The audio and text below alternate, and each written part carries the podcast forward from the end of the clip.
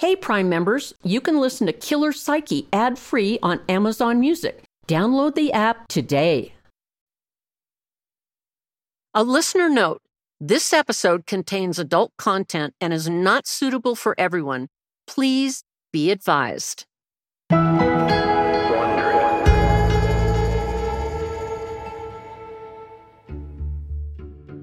When Lauri Taylor first contacted me about investigating her mother's unsolved murder, I remember being very skeptical. That's an occupational hazard in law enforcement. FBI profilers have a well developed sense of skepticism about the tales we are told and those who tell them. We question everything and everyone.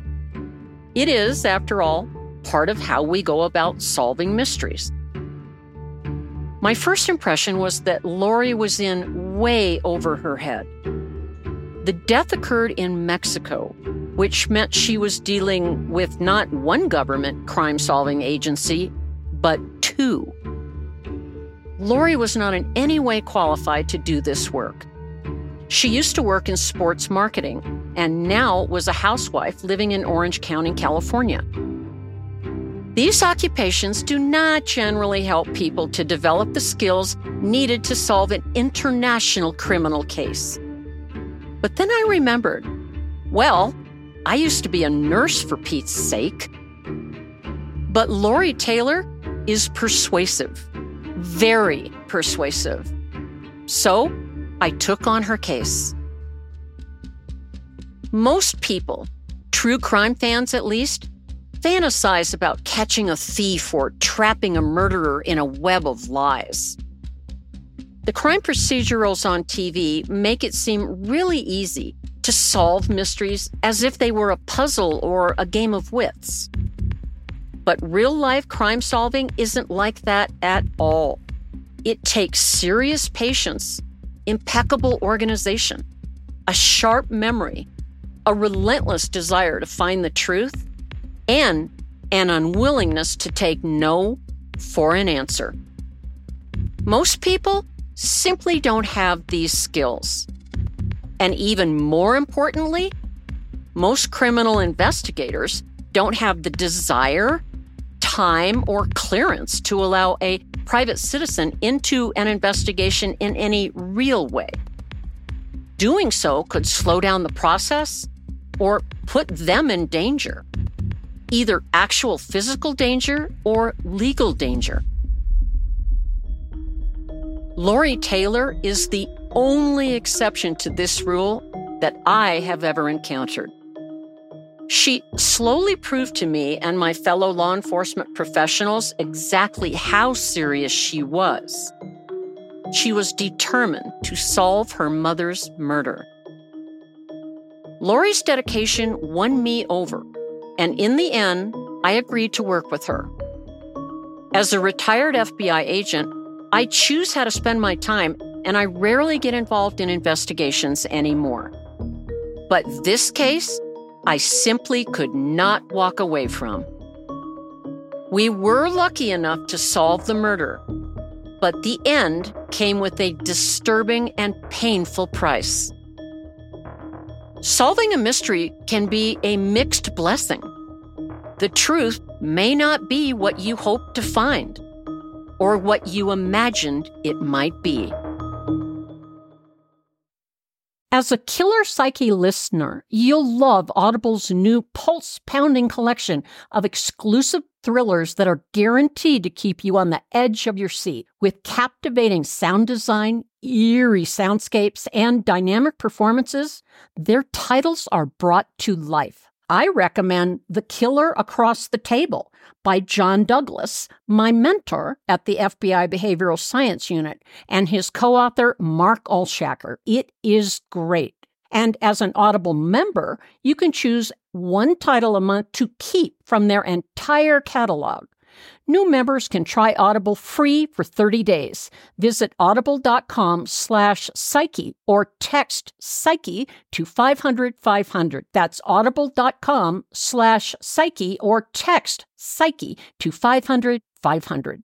Killer Psyche is brought to you by Progressive Insurance. Whether you love true crime or comedy, celebrity interviews or news, you call the shots on what's in your podcast queue. And guess what? Now you can call them on your auto insurance too with the Name Your Price tool from Progressive. It works just the way it sounds. You tell Progressive how much you want to pay for car insurance, and they'll show you coverage options that fit your budget. Get your quote today at progressive.com to join the over 28 million drivers who trust Progressive. Progressive Casualty Insurance Company and affiliates. Price and coverage match limited by state law.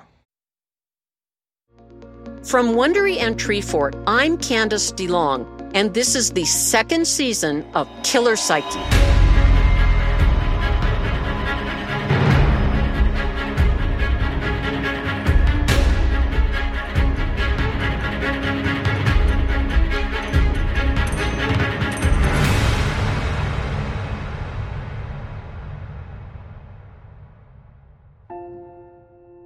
I've spent five decades studying people's minds through my work as an FBI profiler and psychiatric nurse.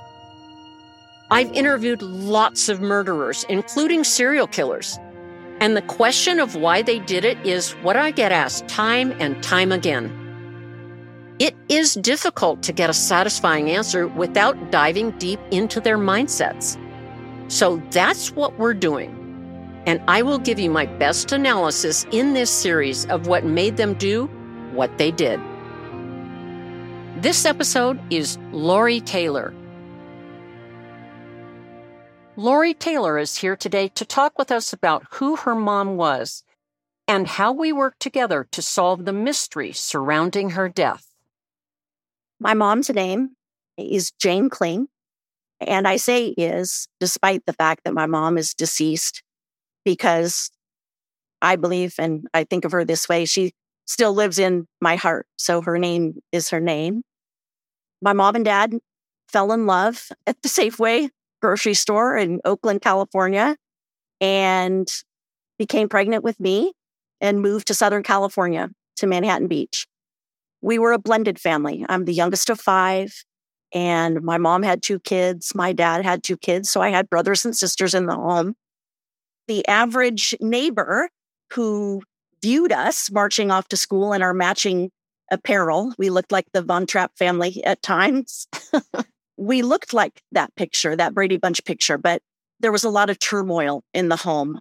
Mom and dad had a oil and vinegar, fire and water type of relationship.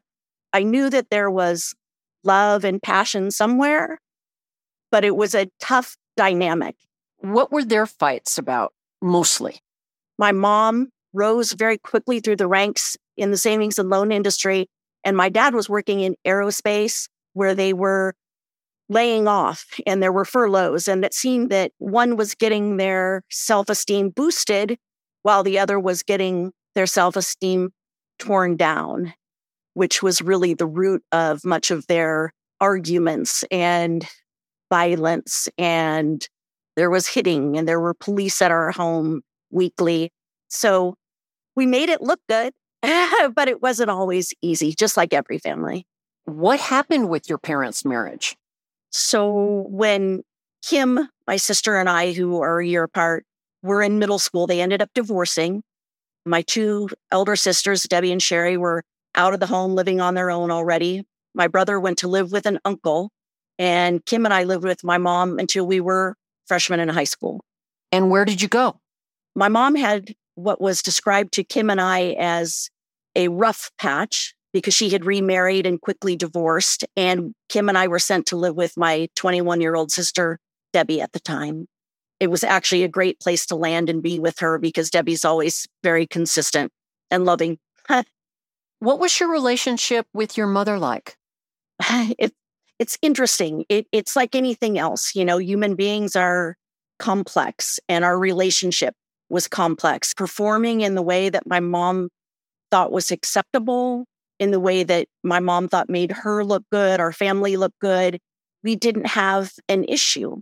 Later, when I started to find a voice and I would ask questions that were uncomfortable, I would push back on you know, false narratives or whatever, I became more of a target of triangulation, a black sheep, if you will, because I think that the fear of confronting my mother, I had somewhat gotten over. So that was frowned upon. You weren't allowed to question my mother about anything.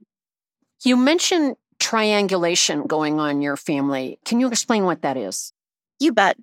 So when there are a number of people in a relationship, so for instance, I'll just use my four sisters as an example. If there was a disagreement in the family, if there was someone pushing back on what we quote should be doing, mom would individually speak to each daughter and she would make a case for what it was that she wanted. And she would make it clear to them that she desired that outcome. And generally speaking, she would pit the three sisters against the one sister who might have a different opinion, or herself and two sisters against the other to coerce, shame, push the other one into agreeing to whatever it was she wanted them to agree to or dropping, you know, things all together. It's a type of manipulation and mm-hmm. super common. Yeah. And one of the things I've learned about triangulation is the person that is at the center of it, the person that starts it, seems to gain power. The only power they may have is putting one person against the other is obviously very, very unhealthy. Part of triangulation is that the person who's at the center of it also alternately idealizes the person that, right, the person that they want to use in their triangulations.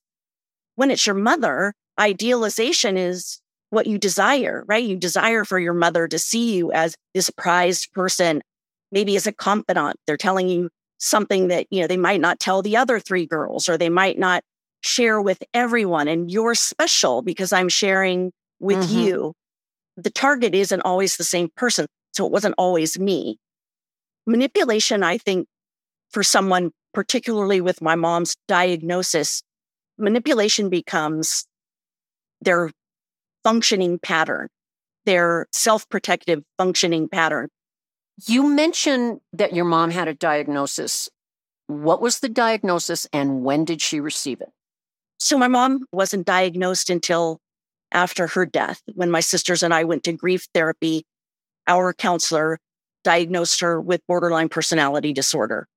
And in a nutshell, can you explain that? Yes.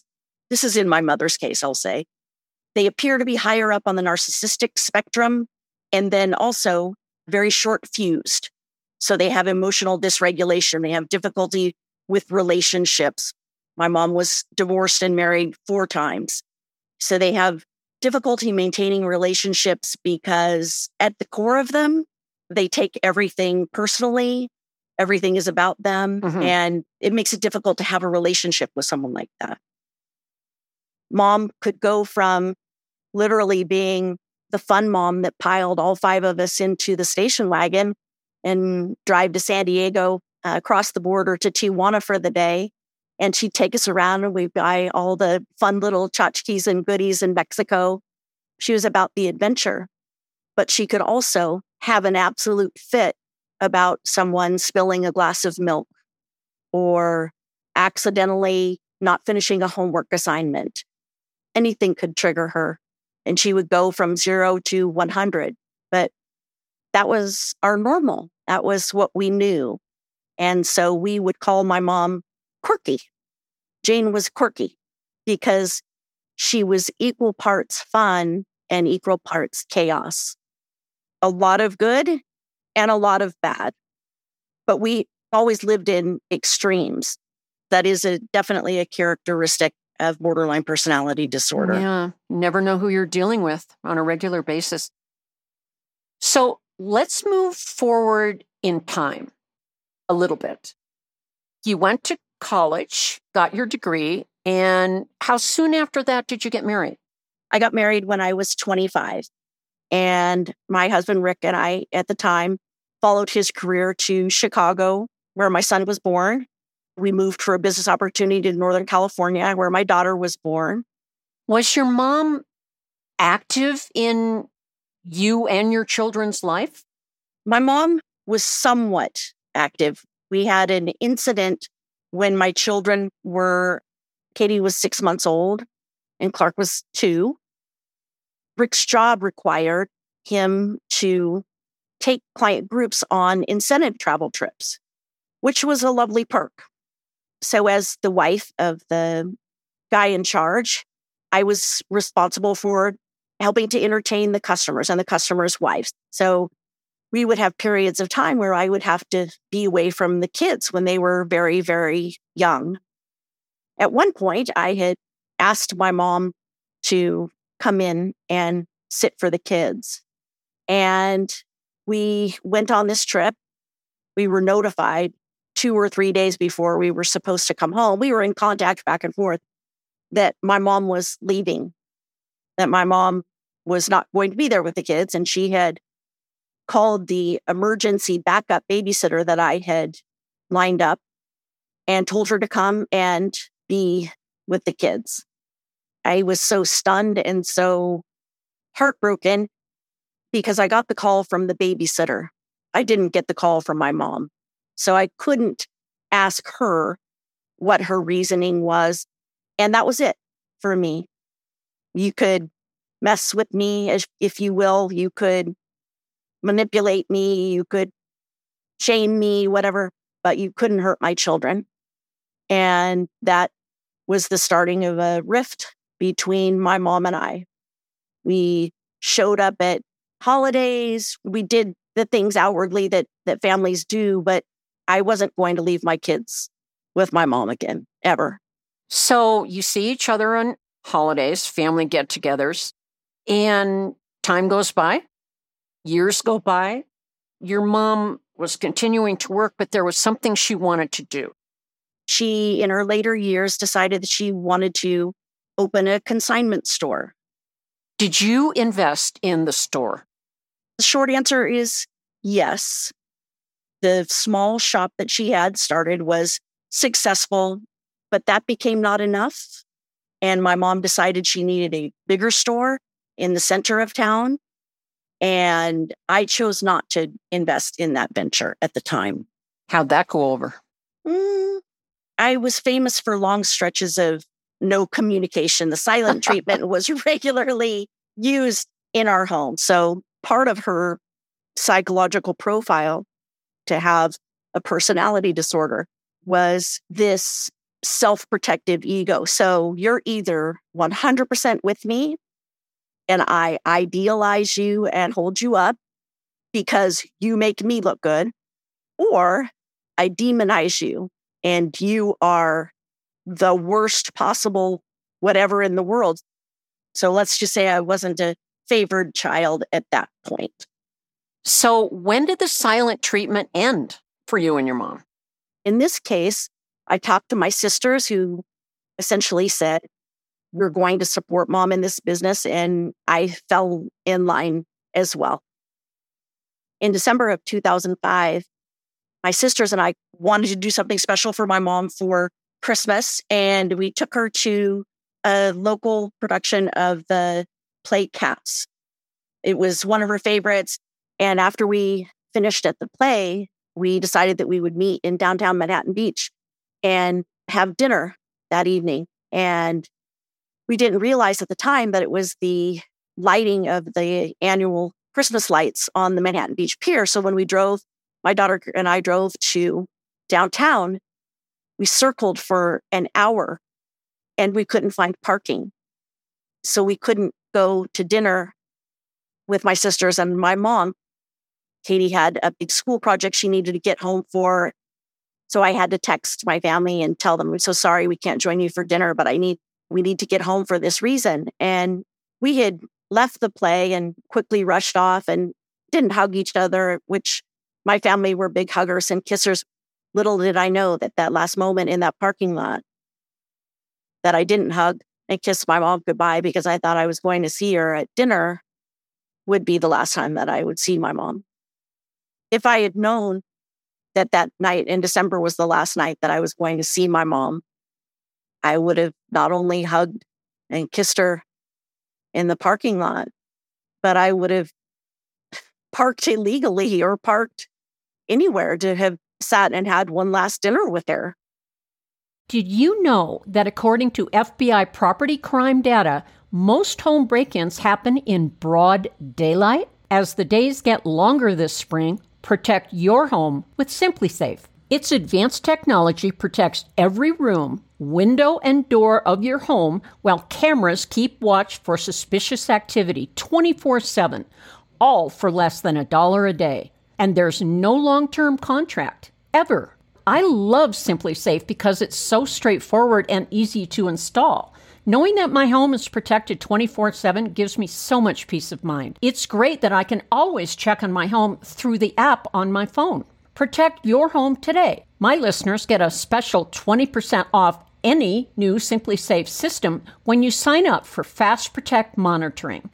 Just visit simplisafe.com slash psyche. That's simplisafe.com slash psyche. There's no safe like SimpliSafe.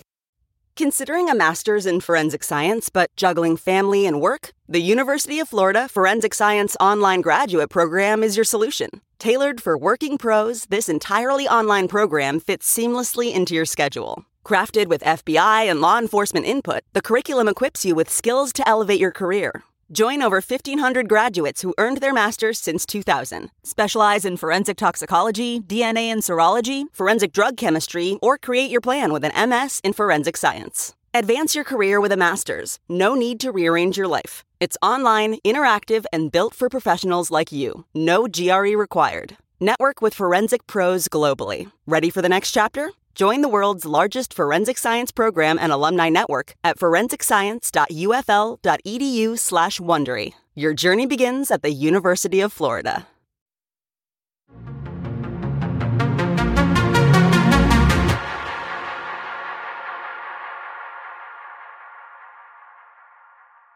Three months after we had taken mom to see cats, my phone rang and I picked up and it was my sister Debbie and she sounded a bit alarmed. I thought she might be calling about Katie's birthday, which is also in March. And she said, Have you heard from mom? And I took a breath because her tone was not casual. And I said, No, I haven't seen mom or talked to mom since December. She said, Well, we're really concerned. She missed a business meeting yesterday, which she never does. And she didn't leave care for Bear and Charlie, her dogs. And for me, that was an instant red flag. We often joked as siblings that our mother loved her dogs more than she loved her children. And she would not have left them without food and water and someone to care for them while she was gone. The people from work had informed Debbie and Sherry that my mom had also been to the office and she had left her cell phone there on the desk. And when they were walking to the back room, they discovered that a lamp had been pushed over and crashed to the ground, and the light bulb sat there shattered on the ground. That really scared me because I knew my mom wouldn't walk past a piece of broken glass or a broken light bulb without sweeping it up. It seemed that there was a struggle there, that she was taken from there. She had been forced to leave her cell phone, and there was no sign of her. What did you believe had happened at that time? At that time, my mom had in the past in our lives when we were kids, for instance, like when Kim and I stayed together with my sister Debbie, my mom had disappeared for reasons that never were really explained why she couldn't show up for us, why she wasn't there. And I kept thinking maybe my sisters are overblowing this and mom has gone off and she's at the Ojai Valley Inn having, you know, spa treatments or something. Well, she had done this before when you were younger, just take off. She had. But the more the days went on and having the sheriff's office involved and all made it exponentially more scary. My mom had been happy with her consignment position for her not to show up for work meant something. For her to leave her dogs meant something. Something was wrong. And mm-hmm. I could feel that and validate that for my sisters because I knew those things were not normal things for my mom. So tell me about that day, the day you got a call that changed your life. Well, it was March 25th, 2006. My mom had been missing for 10 days, and I was trying to make things normal for my kids. We were celebrating Katie's birthday. And after we had blown out the candles and, and opened presents, my dad took us into a room and let us know that Debbie had phoned him and that my mom's body had been found on a beach in Mexico and that we needed to get to San Diego because we needed to go to Mexico the next day to identify her body. Had your mom been missing for a while? My mom had been missing for 10 days at that point, And by then, we knew something was desperately wrong. She hadn't communicated with anyone. She hadn't used her credit cards. There was no information about my mom during that time. Did they tell you how she was found? Investigators in the US had put out an all points bulletin, a missing persons report for my mom in the US. On the 14th of March, they had gotten a notice from Department of Homeland Security. So they knew that my mom was in Mexico. And they had alerted authorities in Mexico that they needed to be on the lookout for her. Did they offer any information, anything like that? When my mom's body was actually found, she was found half clothed, appeared to be beaten. Her purse and a blanket and a jacket were found in a bush area. And there were three envelopes that were found seemingly very neatly placed at that site. They were bank statements that had the address where my sister was employed because my mom held her bank accounts at the bank where my sister worked. And my sister Debbie was contacted because of those envelopes. So you got the call and you go down to Mexico. What did you do first? Did you go straight to the coroner? We went straight to the what they call in Mexico the Ministerio Público. They were not kind to us when we arrived. My family was quite threatened and intimidated by the, you know, the gentleman at the desk. We were suspects after all, right? They had not cleared really? any of my family members okay. as suspects. So that's how we were treated. So there had to have been a point where an investigation was started. Did it take long for you and your family to be off the hook as suspects? It did take some time. So there's a lot of bureaucracy across the borders. We were dealing with several law enforcement agencies. So the local one there, we were dealing with the detectives from Ensenada. We had an ongoing missing persons, now homicide investigation with San Diego Sheriff's Office. Did they speculate as to the cause of death? When Debbie and I actually went to the morgue to see our mom's body, identify our mom's body, we had to actually sign her death certificate before we went to go see her. And asphyxia by strangulation was on the death certificate. So, between the time your mom's body was found and you contacted me, it was over two years. What went on in between that? It was a long two years, that's for sure. After six months of investigation, I had a sheriff's detective essentially tell me that my mom's case was closed, that it was unsolvable, that the DNA had come back negative for anyone other than my mom. And at that point, I asked him if it were your mom, what would you do? I was so exasperated that they could close my mom's case after only six months of barely investigating. And he said, I'd call the FBI. And I said, Well, can you give me a number at the FBI, a, a contact? Nope. Sorry. Clink. And uh, Jeez. from then on, the kid in me said, I'm going to prove him wrong. I'm going to solve this case. And I did spend a lot of time going through my mom's things, calling, advocating for my mom, writing to everyone from the, you know, consulates to the detectives in Mexico. I kept a great relationship because I spoke Spanish and they trusted me. At one point, they handed over the border crossing video to me to see if I could have it analyzed in the States, which I did hand it over to three different people. But we kept having doors slammed in our face and ending up nowhere. And that's when I saw you on TV. Then I thought, you know, she's a former profiler. I had this fairy tale vision. You could look at those pictures and tell me overnight, you could tell me what happened from what you saw there. That wasn't the truth, really, but eventually it was the truth. Yeah. And little did you know when you saw me on TV, I wanted no part of any private investigation again. well, I have to say, I had to figure out how to contact you. And I called a very dear friend of mine who was an investigative journalist. And I said, I need to reach out to this woman. I really think that she could help my family. And he said, Well, what do you know about her? And I said, Well, she's a published author. And he said, Well, find her literary agent. So I reached out to your agent. Yes, I recall I had a email telling me that a young woman was looking for me to help out on a case that was considered unsolvable by the sheriff's office. And I just finished doing a private investigation. I never want any part of that again. But I think I said, well, all right, give me your email.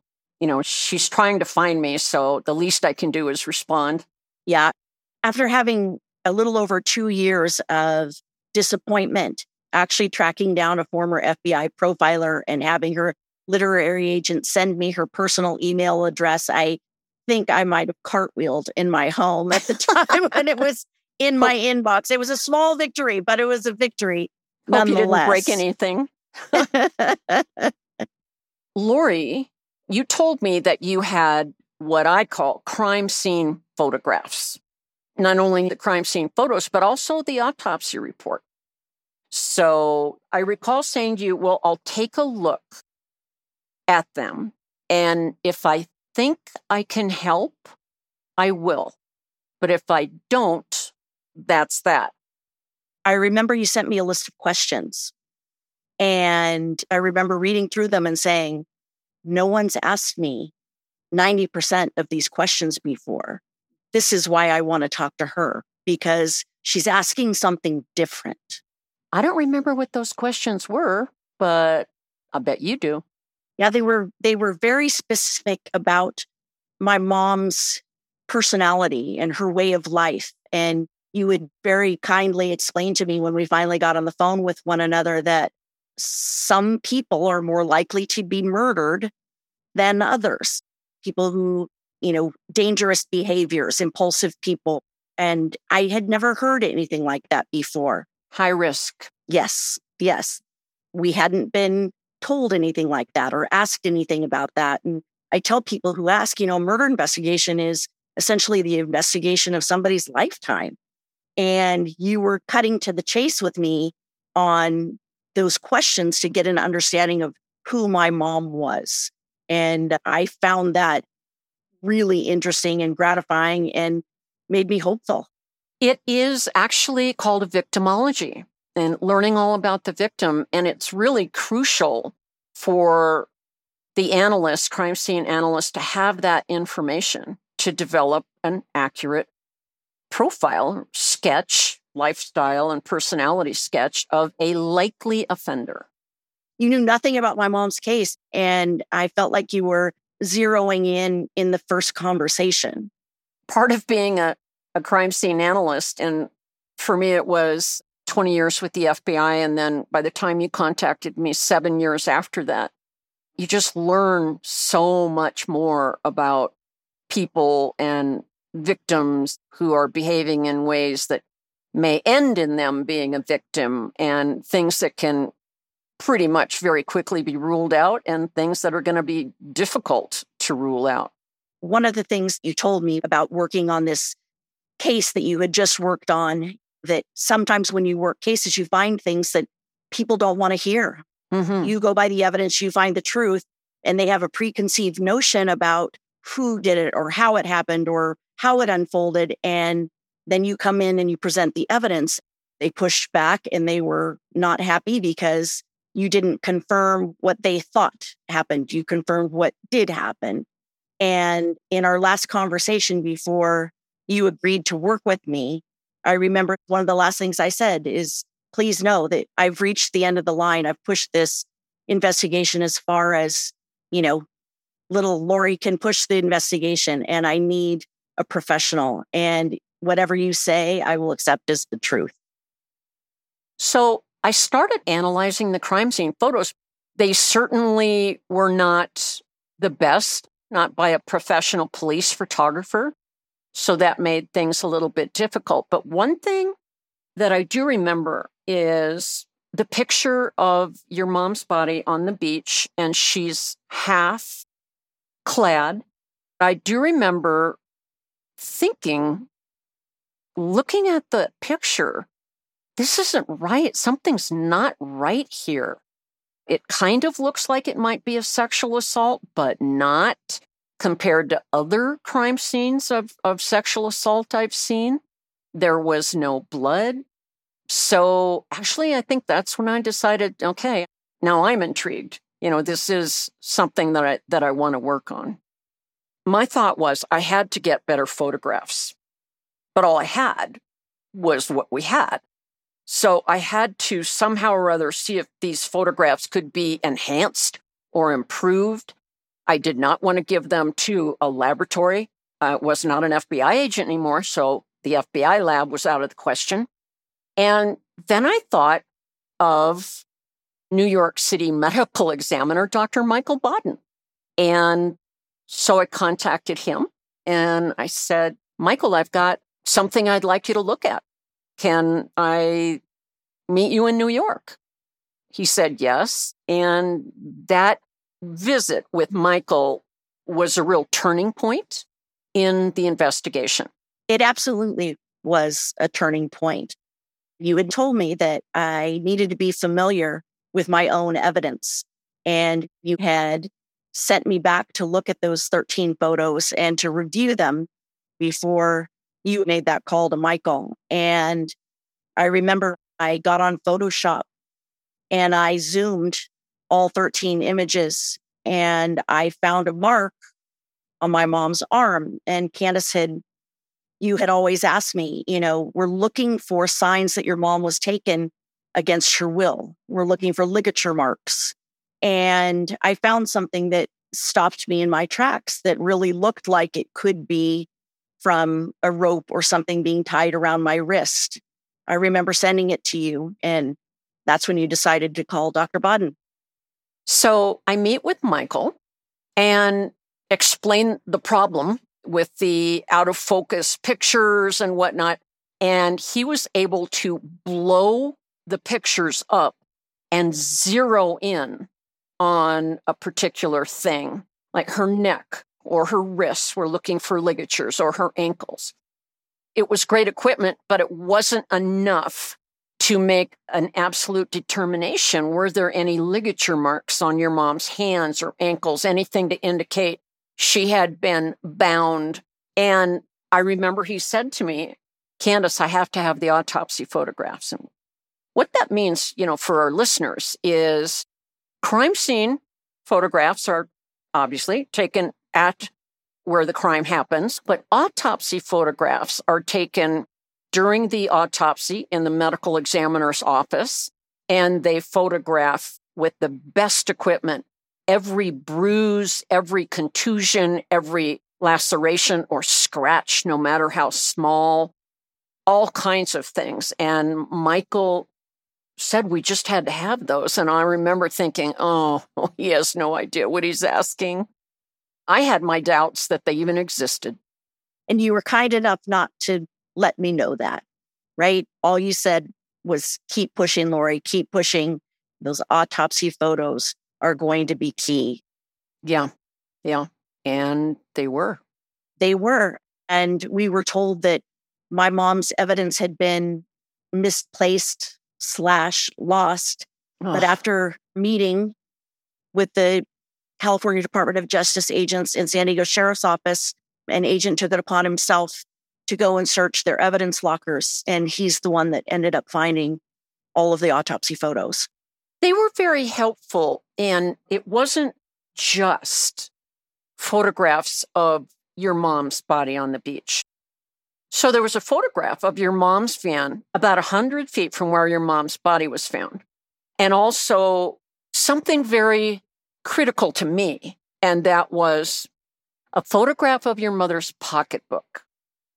The thing that was striking to me was the pocketbook. This is going to sound corny, but it was like it was talking to me. Like, look at me. You know, put on your thinking cap for Pete's sake, Candice. Look at me. And that was very critical to the investigation as it was as critical as finding that mark on your mother's inside left wrist. Yes. The other things that came about from having the autopsy photos were that there were additional crime scene photos seeing the inside of my mom's van and seeing that there was a an unusual mark in the back of my mom's van darkened brownish red that my family had been told was coca-cola by investigators but they hadn't really tested it correct and it wasn't coca-cola it was not coca-cola it was blood for those who embrace the impossible, the Defender 110 is up for the adventure. This iconic vehicle has been redefined with thoroughly modern design. Featuring a reimagined exterior with compelling proportions and precise detailing, and an interior built with robust materials and integrity, the Defender 110 lets you go further and do more.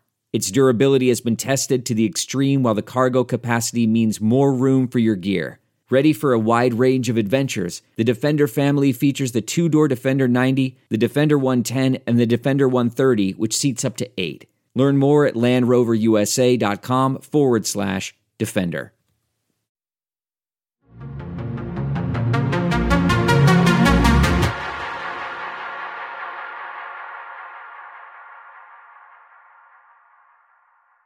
It was time for me to take another trip to New York with the autopsy photos and the photos inside the van and the area outside the van where it looked like your mom was probably sitting and the purse with the bank statements on top.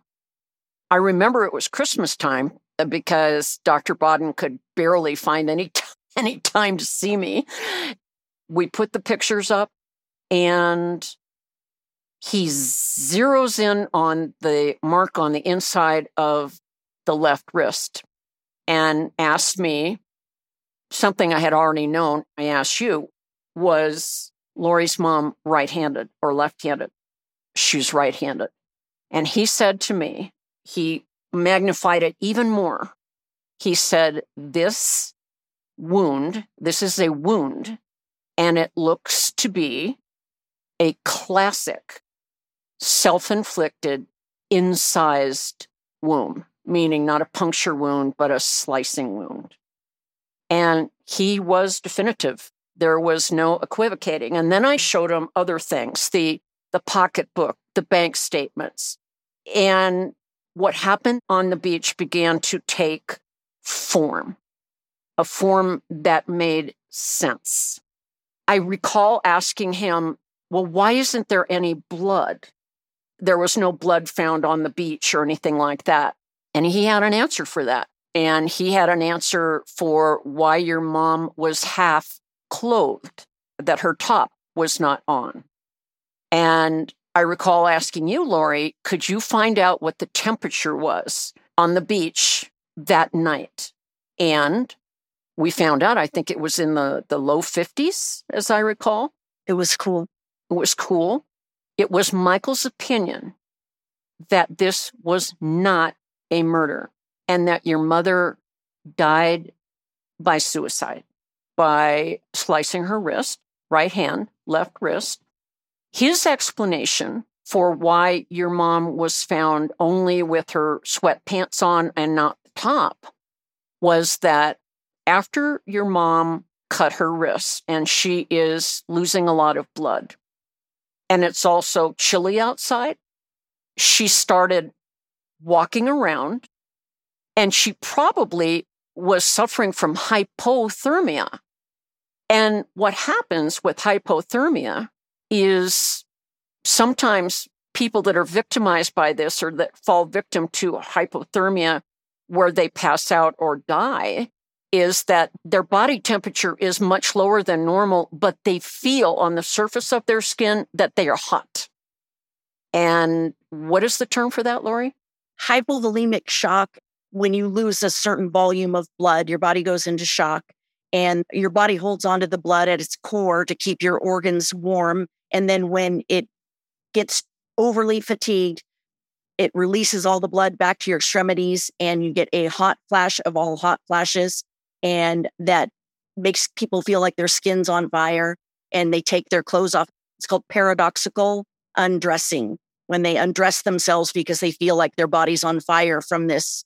They're actually having hypothermia, but mm-hmm. the release of blood to their extremities makes them feel like their body's on fire. So they take their clothes off. Right. And so then it was left to determine okay, what is the significance of your mom's pocketbook being out on the ground and the stack of bank statements? And I recall going back to my hotel room and knowing that I had to talk to you, and I was pacing, pacing, pacing because I believed I was going to be the bearer of very, very bad and shocking news. And calling you was extremely difficult. And I didn't come right out and tell you what Michael had determined. And I remember asking you about your mom's mental history and her mental state. And you shared with me the ups and downs. Of course, you didn't know it was bipolar disorder at the time, but the ups and downs with your mom. And that the three sisters uh, had kicked in money for her to buy this consignment store and it wasn't doing well. Right. The large mortgage on the new store was coming due and we had her bank statements and the money wasn't there to pay that next mortgage payment. Mm-hmm. And so then things started to become clear. What was not clear to me was how to tell you. You're so dear you were always, always, even when we were talking about investigative things, you never forgot that we were talking about my mom. And for me, knowing that we were going to have a phone call, knowing that you had met with Dr. Baden, I was the most hopeful that I had been in years. We were finally going to have an answer, some sort of answer. So, as devastating as the new information was, and it was in a way that is hard to explain to people. Well, you know, you got closure. She wasn't viciously murdered. And I said, well, you know, given our family dynamic and my relationship with my mom, it made it even worse, right? That, that mm-hmm. guilt and shame of not knowing my mom was suffering with mental health issues, not knowing that my mom was having suicidal ideation, not to diminish what people feel when, you know, their loved ones are murdered, but to explain how strong stigma is in our country. The fact that I, in that moment, felt like it was worse to hear that my mother had died by suicide than to hear that my mother was murdered because of all the shame, right? That, why didn't you mm-hmm. know? Why didn't you do something? It was a horrible moment and and you were as lovely and kind to me as you could be. And I'm so grateful for that. Well, thank you. I knew from many years in clinical psychiatry and then years of being an FBI agent that regarding murder versus suicide, when family members believe that their loved one has been murdered, that's horrible enough. But as you said, Lauri, to then have to wrap their head around no, it was not that. A victim once told me, a surviving victim of, of something similar to you, what you went through, said, Candice, murder is so much more honorable than suicide, which left me speechless. But it gave me some insight as to certainly what you must be going through, what your sisters were about to go through. It's the difference, Candice, between we were victims when our mother was murdered and mm-hmm. we were deserving of kindness and support and checking in and you know oh how you know, this horrible thing happened to you and there's something very unconsciously attractive about people paying attention and people caring in that way and then to turn around and say how do we tell everyone that that didn't happen and we're not deserving of this in some way until I learned a lot more about it and know that every family who has someone die by suicide is deserving of support and kindness. And I definitely, definitely have learned. How did learning that your mother had taken her own life, how did it affect you? It was profound and it did change my life in in many ways. Just like I needed to know and was driven to know what happened to my mom, I also needed to know how she had gotten there, what that condition was like. And it's changed me in that I needed to tell this story. I dove into speaking at mental health conferences in suicide prevention. I did write a book. I speak to groups all the time about what it actually means to have somebody who is suicidal, who, you know, losing someone to suicide and how we speak to people and how it how it matters and how stigma is alive and well in our country. And it's my hope to be a part of putting an end to the stigma of mental health and suicide. Thank you so much, Lauri, for sharing your story. And for those of you that would like to learn more about Lauri's experience and her journey on the way to becoming an advocate and expert in the field of suicide, Lauri's book is called the Accidental Truth.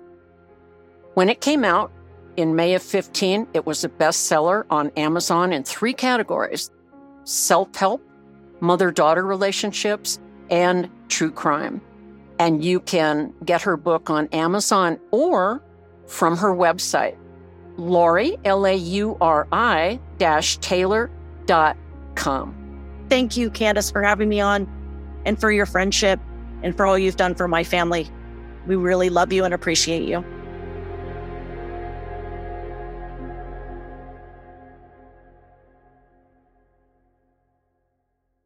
Hey, Prime members, you can listen to Killer Psyche ad free on Amazon Music. Download the Amazon Music app today. Or you can listen ad free with Wondery Plus in Apple Podcasts. Before you go, tell us about yourself by completing a short survey at wondery.com slash survey.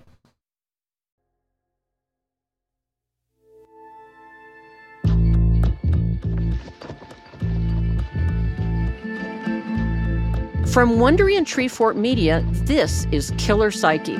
I'm your host, Candice DeLong. This episode was written and produced by Lisa Ammerman and Julie Burke. Director of Research is Ann Liu. Mix and sound design by Joshua Morales. Supervising audio producer Maxwell Carney. Head of audio Tom Monahan. With audio assistance from Katie Corpy and Matt Dyson. Editorial support Alexander McCall. Post support from Allison Sandler. Renee Levesque is our production manager. Jada Williams is our production coordinator. Oscar Guido is the producer from Treefort Media. From Amazon Music and Wondery, producer is Stephanie Wakning, and the co-executive producer is Julie Burke. Lastly, our executive producers are Kelly Garner and Lisa Ammerman for Treefort, and Marshall Lewy and Aaron O'Flaherty for Wondery. The series is produced by Wondery and Treefort Media.